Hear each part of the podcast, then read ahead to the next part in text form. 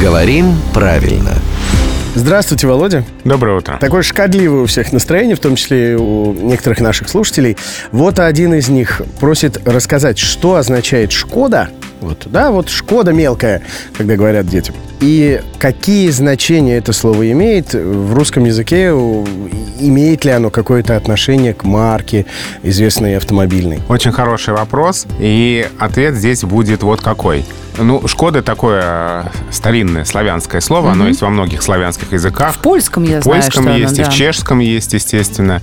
А значение — вред, ущерб. А «Шкоды» могут назвать проказника мелкого. Если точнее, по словарям «Шкода» — шалость, озорство, проделка и тот, кто этим занимается. Шалун, продельщик и кто? Озорник. И проказник. А что с названием марки машины, Володя? А машина получила название по имени человека, точнее, по фамилии человека, который стоял у истоков основания этой фирмы.